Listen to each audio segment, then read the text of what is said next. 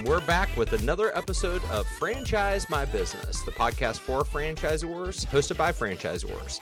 I'm your host, Kevin Oldham, and we're going to talk about one of the topics that is near and dear to my heart, which is wellness.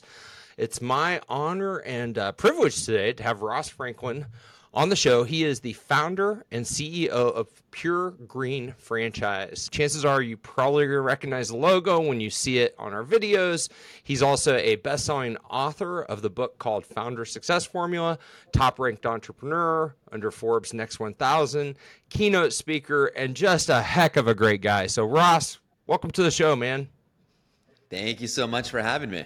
It's my pleasure. It's my pleasure. Let's go back to the origin story because our show a lot of people are thinking about franchising or they're early in their journey. And so the founder story is a lot of times where all the nuggets of gold are because that's where we make all of our mistakes and things like that, right?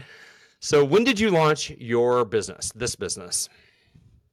So I started back in 2014 in, in New York City, one of the most competitive cities in the world. Yeah. So almost a decade ago in New York City, 2014. What were you doing before you started this business? So I used to be in the fitness business okay. and owned my own health club. I sold it, started my own consulting company, mm-hmm. and started consulting for different wellness brands, big box gyms, 50,000 square foot gyms, and got into yoga studios, oh, cool. Pilates studios, finally juice bars. Came to the realization that when you look at optimal health, 80% of getting results is weighted in nutrition. And I wanted to make the most massive impact on people's health as possible. And that became the foundation for starting Pure Green. Oh man, I love that. I love that. And yeah, you're right. Like as somebody who's always tried to like optimize nutrition, exercise and everything, it's like everybody always thinks, hey, go to the gym as a solution or go for a run as a solution. And yes, that's part of the equation, but the biggest part is your nutrition, what you're putting in your body. And so it's kind of cool that you went from, hey, I'm going to do these big box gyms and all this stuff to, I'm just going to focus on stuff people put in their body, right? Food is medicine, as I always like to say. So let's talk. Absolutely. Yeah, let's talk about. Okay, so let's talk about why in 2014. Let's just kind of back up. Did you build this business a franchise first and foremost?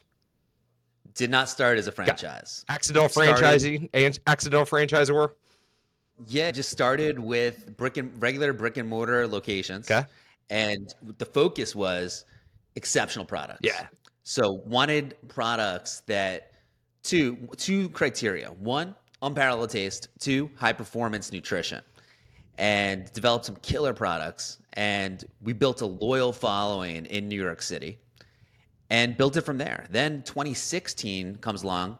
We start our wholesale division. So we start wholesaling our cold pressed juice mm-hmm. and our cold pressed shots, selling it to gyms, buying trucks, and at the time had 500 accounts were self-distributing made a big mistake and realized that when you look at the wholesale business it's a distribution game yeah once we realized that just started locking up distributors and grown to today now we have over 50 sports teams as clients really? 30 college teams as clients spacex is a client and then we didn't start franchising until 2020 oh really so in the middle of the pandemic the, yep, that's right. That's a common theme, man. Like there's so many of our guests that started franchising during the pandemic.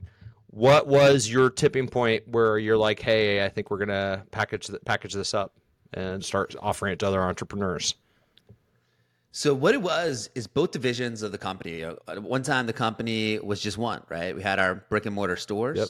privately owned. We had a, a thriving wholesale business. Mm-hmm. Both divisions were growing rapidly. Yep. It came to the point where when you look at our mission, which is to build healthier communities around the globe by connecting people with superfoods, in order to do that, I realized that we need the best people. How do we get the best people? That's the franchise model. Yep. So with the franchise model, we could partner up with amazing operators, people who share and live in alignment with our mission and in order to do that, it needed 100% of my full focus. And this wholesale business, it's a lot to juggle. Yeah. So I brought my mentor uh, in as the CEO to run the wholesale division to free me up to put 100% of my time and focus into building the franchise business. Uh-huh. Started it during COVID. And now we're on pace. We have 100 locations that are either open or in development right now. Oh, man, that's super cool. That's super cool. Yeah, because like I've had your product before. Like I, I don't know where I bought it, but I've had it, and it wasn't at a franchise location. It was retail somewhere, right? And I was like, oh man, as a matter of fact, the way I knew you guys was because of your retail products. It wasn't because of your franchise. Because I don't think you have a look. We're in Kansas City. I don't think you have locations here yet. Yet we've had your product, which is kind of cool. But they're totally different business models. It's just so much different. And it's cool that you saw that as a like, hey, I got to commit to making this franchise thing as successful as possible because it's completely different. It's like you're pouring into entrepreneurs instead of selling stuff to big chains who don't really care about you, right? you're just another vendor to them. Whereas to your franchisees, you're their you're not legally their partner, but you're as close as you can get, and you're their lifeline to success, which is amazing. Yeah, We look at our franchisees as partners. Yep. And to your point, with our wholesale division, we realized that we were looking at all the competition in the juice bar franchise industry, and we saw that most of these juice bars were making the juice in house, having to take on large size, large square footage locations, Yep. Spending high labor costs to make the juice. We saw that going on, and we realized, hey, we have national distribution, dozens of distributors. This would be a disruptive innovation in the franchise industry.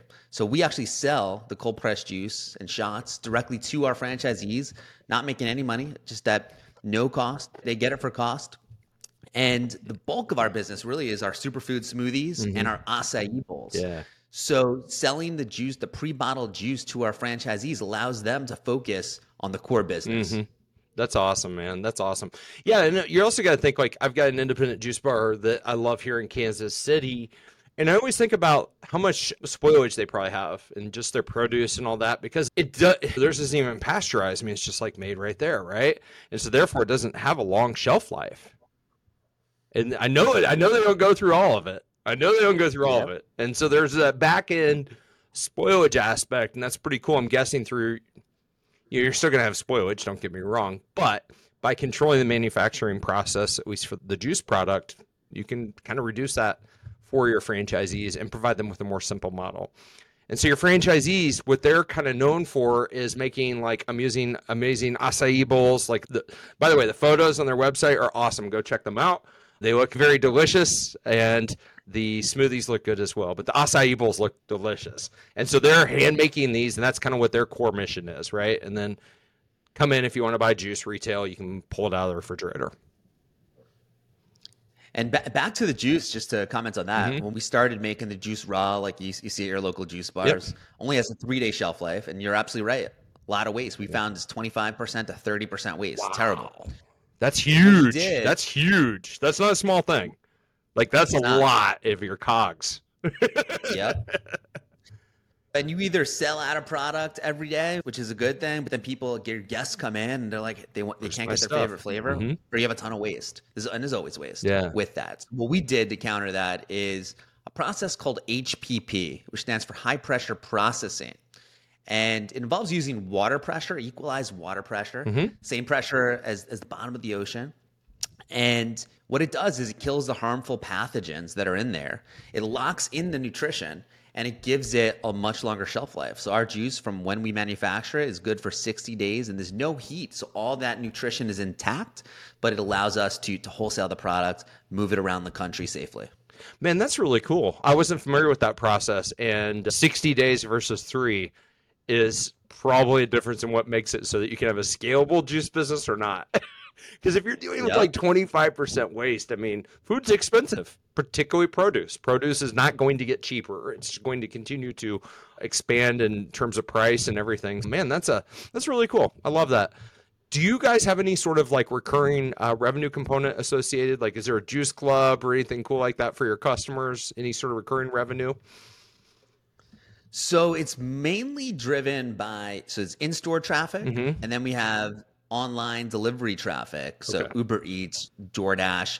We don't really have any type of subs- juice subscription or membership, but it's funny you mentioned that because I was just actually having a meeting about that today to talk about doing that. Yeah. So it's definitely something on our radar for sure. Yeah, I mean, there was a local juice company here in Kansas City. Some friends opened it, and when they first started, we were getting subscription deliveries all the time.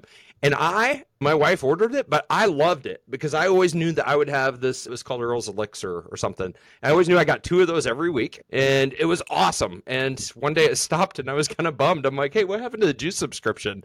Because uh, I liked having that cold pressed juice that I knew was made kind of fresh for me showing up at my house and didn't have to think. Yeah, I, I would encourage you guys to to look at that because I think that there's a lot of people. Our house was one of those people that subscribed to a juice. So let's talk about other opportunities. So are you guys exclusively in the United States right now? Right now, just in the U.S. Okay. Are you uh, seeking international expansion, or is it going to be one of those things that kind of happens organically, and you know if you find the right partners, or is it a proactive expansion strategy for you all, or do you feel like the United States is just good enough for? There's a lot of opportunity still. So we, we are in talks with several different groups cool. internationally. Yeah. So in we're looking at the Middle East right now, and really looking for the right master structure, the right master franchisors to take it on and take over a whole country and develop that country. Yeah. Because I was sitting there thinking the juice component, you're probably not going to ship that internationally. Like they probably have to figure out how to manufacture it locally and all those things, which probably find a co-packer or somebody that you can contract manufacture would probably work out pretty well. I want to talk about what your book is about. What is your book? Sure. What's your book about? So, Founder Success Formula. Talk to us about it.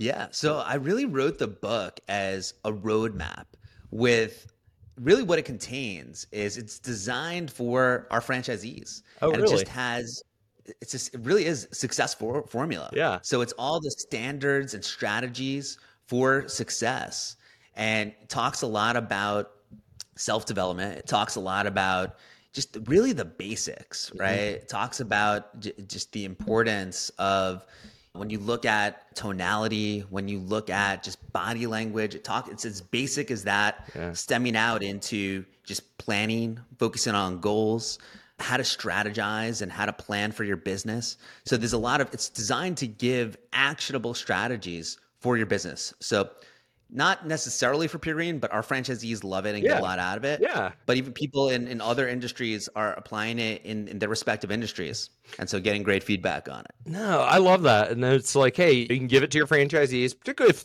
first business they've ever owned. And a lot of times people buy a franchise because it provides that framework, right? And then it's like, hey, here's the blocking and tackling of actually how you do business. Because I think a lot of people join a franchise, and it depends on. I mean, I've seen varying degrees, right? Where sometimes they'll have internal like business consultants who will help them with the business aspect. Like think about how you run a business, just overall business principles, and sometimes people don't come into franchise ownership with those principles, that foundation, right? And then you get people who come in and they're like, yeah, I like this is very basic for me. Like I, I, I want to buy like 20 of these things, right? I'm going to own the entire whatever, Long Island or whatever it is. So varying degrees, but it's nice to have like that playbook for people. And furthermore, it just makes you an authority and probably helps drive inquiries at least to your franchise system. Exactly right. Yeah. And I'll tell you this that I've been wanting to write a book for a while. I've been wanting to take what's in my brain and just put it down on paper and make it available. Yeah. But the driving force behind writing the book was actually I was having a meeting with our PR team and I was a little frustrated with them. I said, guys, we need more national press. How can we make this happen? We want all the top publications. Right. I'm like, you guys know what we want. Yeah what do you need? And they're like, it'd be easier if, if you were an authority. yeah. Like, oh, really? Okay. Challenge accepted. Yeah. Literally a week later, because I had a lot of the materials available. Boom, just self-published it, threw it on Amazon, became bestseller right away. I was like, there you go, guys. Now let's make it happen. So hold on. You did your book in a week? like you already had not, this, this, is gonna sound crazy. No, it doesn't. I, mean, I think it's awesome. You can ask my you can ask you can ask my wife, yeah. but I really wrote it in one weekend and then just a couple of days of editing, and that's it. Dude, that's I get things done when I want to do yeah, something. Yeah. I get it done. That's Dude, it. That's awesome. I yeah, I haven't written the book. It's I think it's in my in my bucket list of things to do. But I have many friends who have, and none of them got it done that quick. I can tell you that right now. like that's pretty impressive, man. I'm gonna have to go check that out. So that's cool. Yeah, but it's really I had a lot of the content. Like I've written here, right? articles and, Oh, and yeah, Forbes and, yeah. and that type of stuff. So I took some of the stuff from there, I just wove it together, and it, it's for me the way I did it. It's a short book, Yeah. it's to the point. There's no fluff in there. I read books, and I, I really don't like it when the authors are just giving so many examples Yeah. and stories just to emphasize the points. I'm like, dude, what's the point? Yeah. Just give me the information Yep. give me the actionable strategies like because if they really just wrote a book based on that Mhm. right it's really only gonna be 100 pages Yeah. i don't want the fluff and there's no fluff in my book it's straight to the point it's the information Yeah. if you actually just get to the point it doesn't take as long as most people make it out to be No, I agree with like one million percent. As a matter of fact, the book that I don't have it here right now, but have you read Buy Back Your Time yet? no Gosh, it's so cool. It's such a phenomenal book by Dan Martell. He's uh he teaches and coaches SaaS founders and whatnot. yeah i know dan i've spoken Oh, okay, cool. Yeah, he's super cool guy, right? Great, great founder story, all that stuff. But his book is amazing. And it's one of the few ones that I've read that I'm like, you know what? If you cut this and you got rid of some of the anecdotes, like it actually would suck. It, it wouldn't suck, but it would just be boring because his anecdotes are the anchors that I keep using in my head. And I'm like, oh, yeah, that story. I don't want to be like that guy. So I think sometimes those anecdotes work because it's like a book about buying back your time. Like everybody's written that book already, right? Like time management is a boring topic until you throw badass stories in there. And it's like, oh, hold on. I definitely don't want to be that guy. So it's cool as Dan. I, I've followed Dan since his Clarity FM days, like a decade ago, right? And I'm like, hey, that dude's really smart, really smart. So it's cool to see him write a book. for saas companies he's the guy Yeah, and I guarantee it took him longer than a weekend. yep I mean, you're balancing all that while balancing a, a, a growing franchise system. so let's talk about family. You've got a wife, you got kiddos, you got a have fan. a six month old son Holy smokes! So you're like right son. in it. Congratulations, man. As uh, thank you I don't know if you heard, I, I said mute everything, and then I got one text message earlier. That was an emergency text message from a family member. That was my wife, probably calling to talk about our son who starts middle school next week. And I will tell you, it goes really quick. So enjoy it, have a lot of fun, but also know that it's pretty cool when you're an entrepreneur building your business in front of your children. Like for me, I'm like giving them an MBA by osmosis of what it means to own a business. And they may or may not want to be business owners, but at least they're getting a front row seat to what it's like being an entrepreneur's family. So, how do you balance it all, man? I mean, I know how I do it, but you're six months six months in. Sleep's not sleep. Sleep's hard to come by. I'm guessing in your house right now. Yeah, but my wife is doing a fantastic job just taking care of him. Yeah. And some Fridays I'll usually work from home. Yeah, And but it's working out well. it's working out well. Yep. yeah. Cool, cool, cool, cool. Yeah, I think a lot of I think a lot of people when they they become parents for the first time, they're entrepreneurs. There's a there's almost a, a shift in who they are as a person.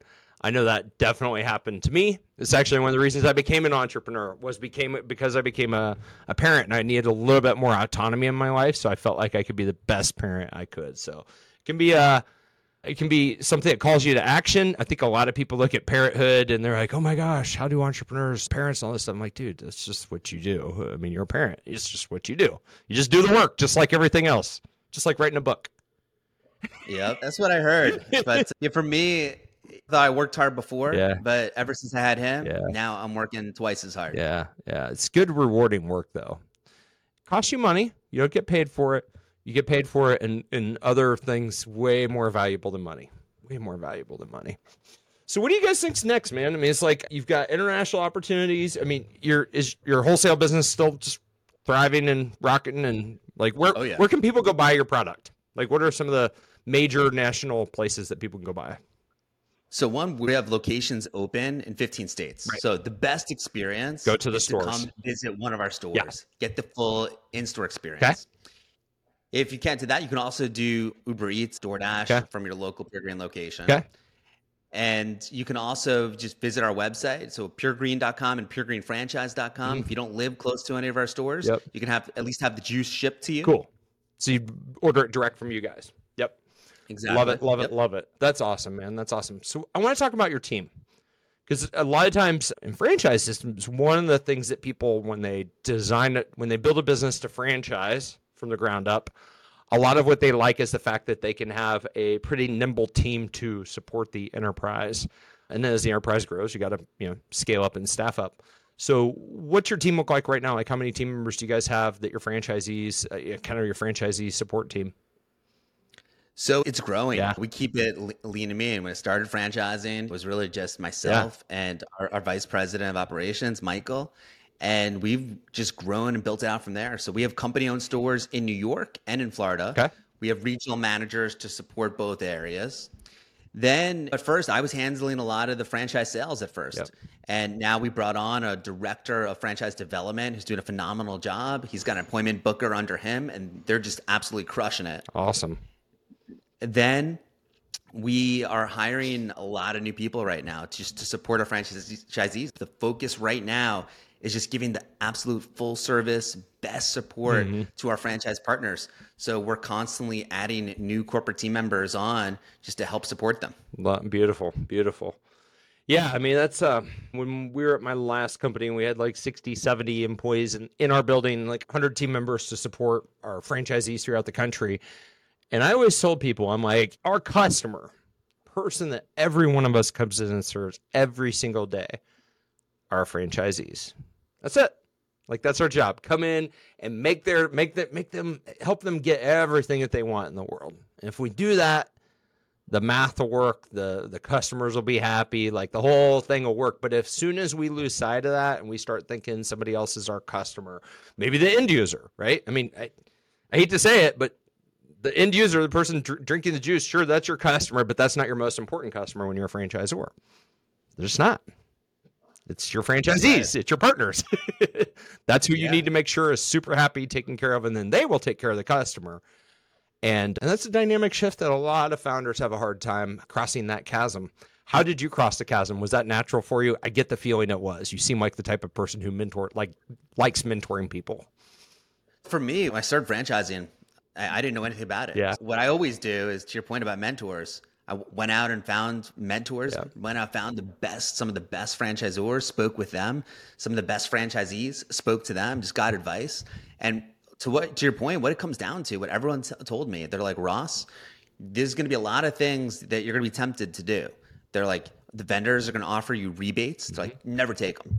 They're like you need to pass on all the savings directly to your franchisees you need to maximize their profit. And I really took that advice to heart. Yep. And sure enough, they're absolutely right. Yep. Every vendor in the world is offering rebates. I'm like, nope, don't want it. Yep. Pass the savings directly on to our franchisees because we want our franchisees to be massively profitable. Bingo. And sure, sure enough, 90% of all our franchisees have either committed to or started the process of opening up additional Pure Green locations. Yeah, that's awesome. And it's because their initial locations are super profitable. Yeah. Yeah. Yeah. Profitable franchisees solve like 99% of the issues I've found. it's like yeah. when I mean realistically, it's like if if they're making money and they're and and the system's working, you're you're honoring your promises, like the relationship works well. And and most of the time when it doesn't, is it becomes it comes down to economics. It's like, hey, there's some financial stress with the operator, can't pay the rent or whatever. And uh, so that's cool. It's a good philosophy. One that I think I, I wish more people subscribe to. It's cool that you had a mentor that kind of pushed that out initially because I think a lot of franchisors, when they're building their system, they can have this. You, you, probably run a spreadsheet just like we have. It's like, hey, here's what we look like at 200, 300, 400, 500, 1,000, 2,000 locations, right? You start, you start, it almost gets intoxicating on what could happen, the possibilities. And then you've got to make some decisions as you're going through that. It's like, how do we participate in this and who gets what? And so I think that's pretty cool that you guys built that into uh, your economic model at the very beginning. Dude, this has been awesome. If people want to learn more about you, like what's the best place, whether it's you, your organization, like what's the best place for them to go to get plugged in? Yes, I'll give you a couple resources. Cool. One is puregreenfranchise.com website. Social media is at puregreen on Instagram. Okay. My personal handle where everyone can connect with me, Ross F. Franklin on Instagram. And that's it. Awesome. Awesome. Thanks, man. Deeply appreciate you joining us. I know that there's going to be people who found value in this, particularly people who probably are O franchisors people who fall into it, which I think is about 50 50 based on all these conversations we've had. So, again, thank you for uh, taking time. Thank you so much for having me on. My pleasure. Ladies and gentlemen, if you got value out of conversation with Ross today, I would just ask for two things. Number one, if you think of somebody who'd benefit from hearing his story, go ahead and text this episode to him right now. And then number two, if you like what we're doing at our show, love it if you smash that subscribe button. Until next time, I'm your host, Kevin Oldham. I hope that you have a phenomenal week and be well.